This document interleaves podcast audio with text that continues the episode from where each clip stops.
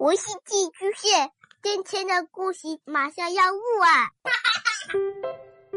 孩子的世界充满了色彩和欢乐，用有温度的声音讲你爱听的故事。白羊叔叔和大明的晚安故事。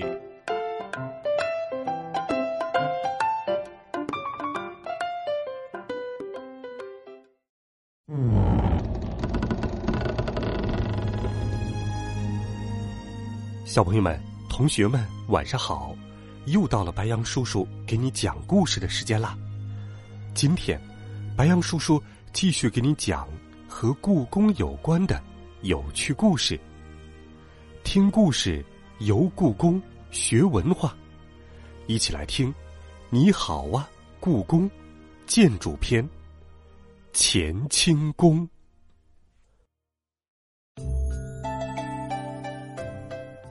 故宫里的每座宫殿都有明确的用途，乾清宫也不例外。乾清宫是内廷中皇帝的寝宫，是后三宫中最高最大的一座。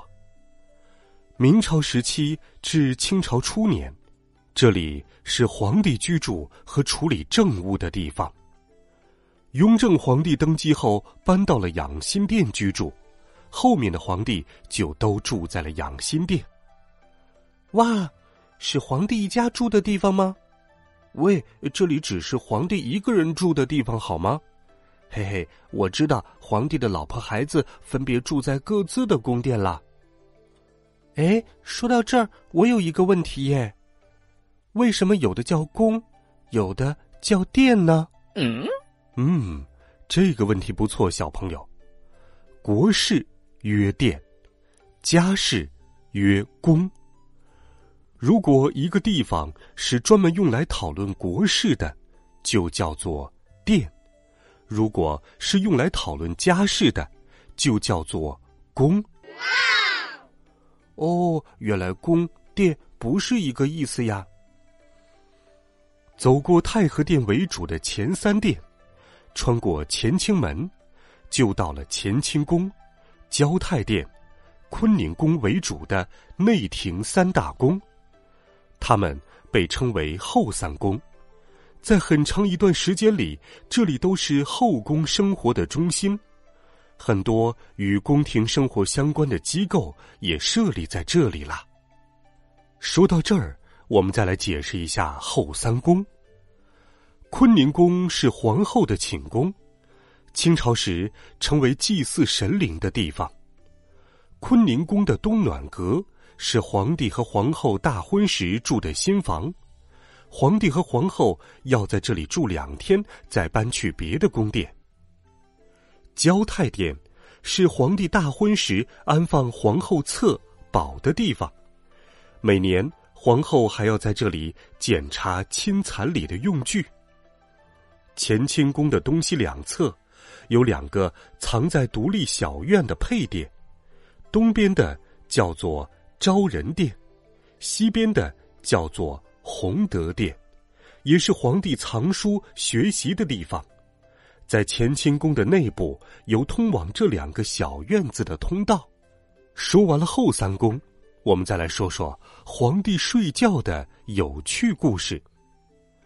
明朝的时候，乾清宫。有上下两层，内分隔有暖阁九间，每间房间里面又都放了三张床，皇帝每晚在不同的床上睡觉。啊，三九二十七，一个人睡觉要准备二十七张床啊。嗯，呃，今天朕睡哪里呢？小朋友，你知道这是为什么吗？皇帝睡觉的时候，所有床上的帷帐都要放下来，就连服侍皇帝的太监侍卫也要听到召唤才能找到皇帝在哪儿。这样的设计是为了保护皇帝的安全，防止刺客。哇，好惨呐！睡觉都要提心吊胆。哎呀，皇帝也不好当啊。万岁爷今儿睡在哪儿啊？我也不知道，呃，知道也不能说呀。再来说说在乾清宫发生的历史故事。雍正皇帝继位后，想到以前历朝历代皇子们为了皇位明争暗斗、骨肉相残的事情，以及自己当皇子时的经历，做出了一个重大的决定：改变设立继承人的方法。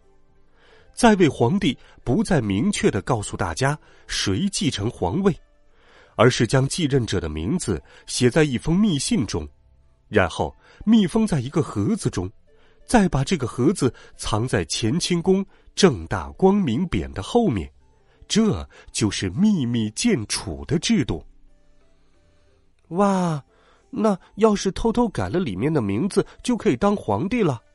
可不能这么干，要在当时可是会被杀头的。嗯，哪有这么简单呢？皇帝还会写一封密信，藏在神秘的容器中，随身携带。皇帝去世后才能取出，两个一起对得上才可以呢。皇帝可真狡猾，呵呵呵，跟我斗，你们还太嫩了。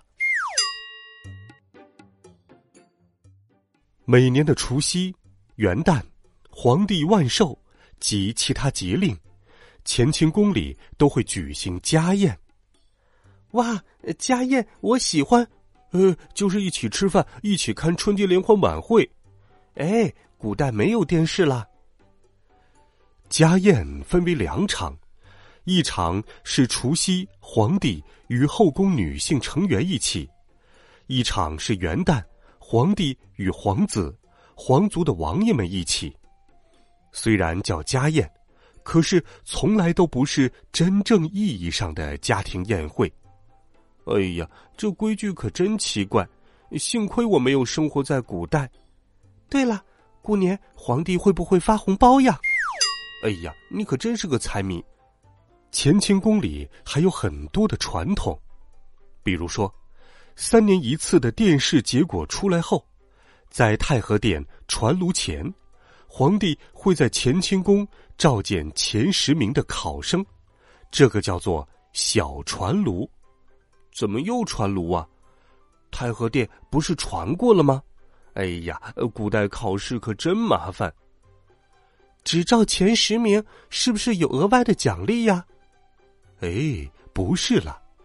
这次传炉其实是个特殊的面试，虽然名次已经确定了，但是皇帝和考官还要再确认下考生的长相，尤其是前三名的状元、榜眼和探花，如果长得太丑或者有残疾，还会被修改名次。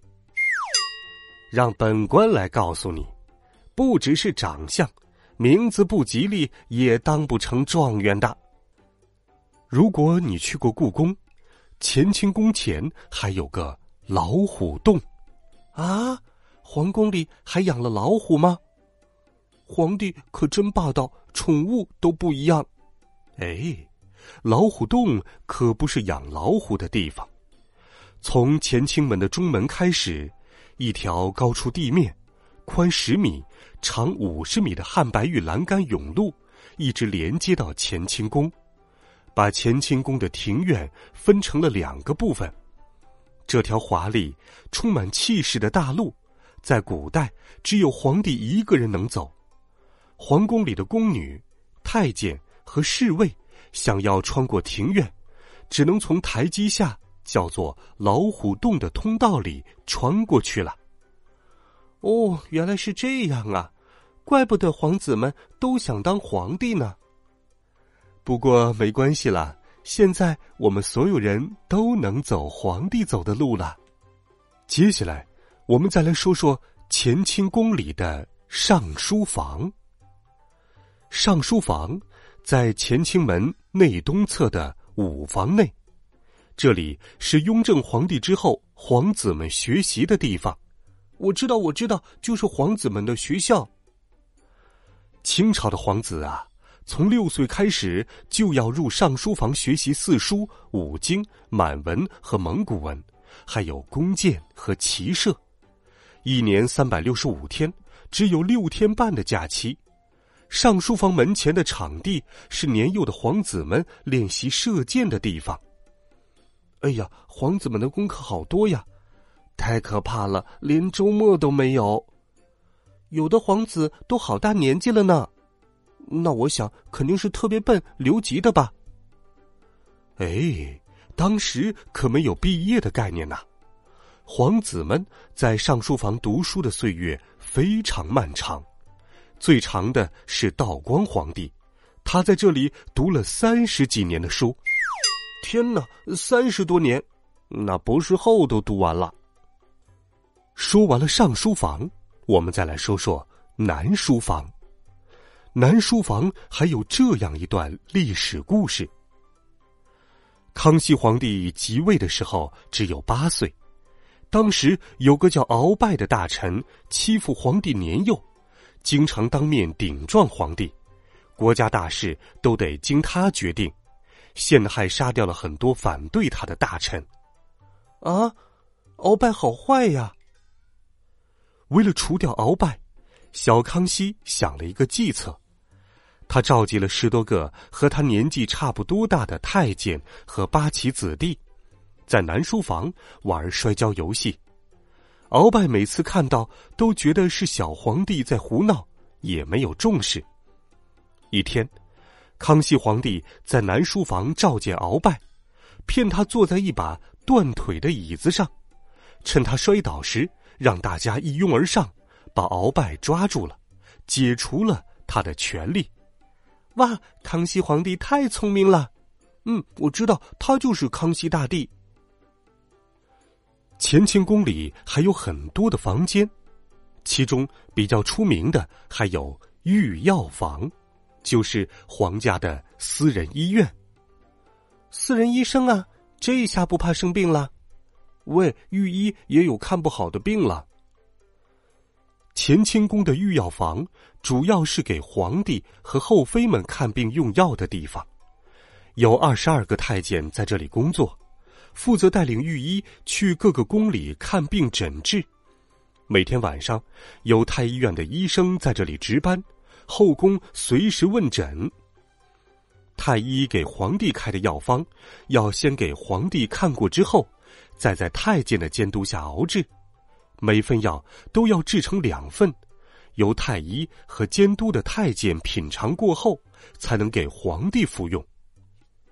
给皇帝看病好麻烦呢，哎呀，不求有功，但求无过。皇帝要是吃出问题，我太医就麻烦了。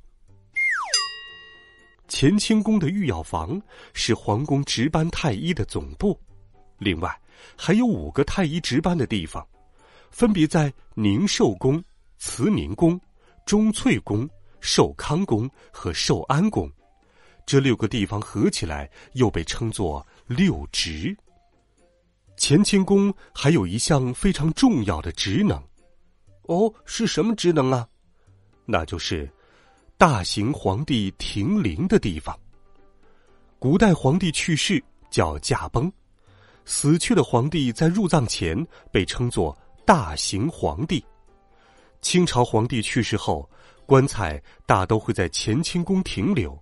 然后被送到景山，等到皇陵建好后，再正式入葬。好了，孩子们，这一集《你好啊，故宫建筑篇》乾清宫的故事，白杨叔叔就给你讲到这里。希望你能够喜欢。欢迎你给白杨叔叔留言，微信搜索“白杨叔叔讲故事”，每天都有好听的故事陪伴你。我们明天见，晚安，好梦。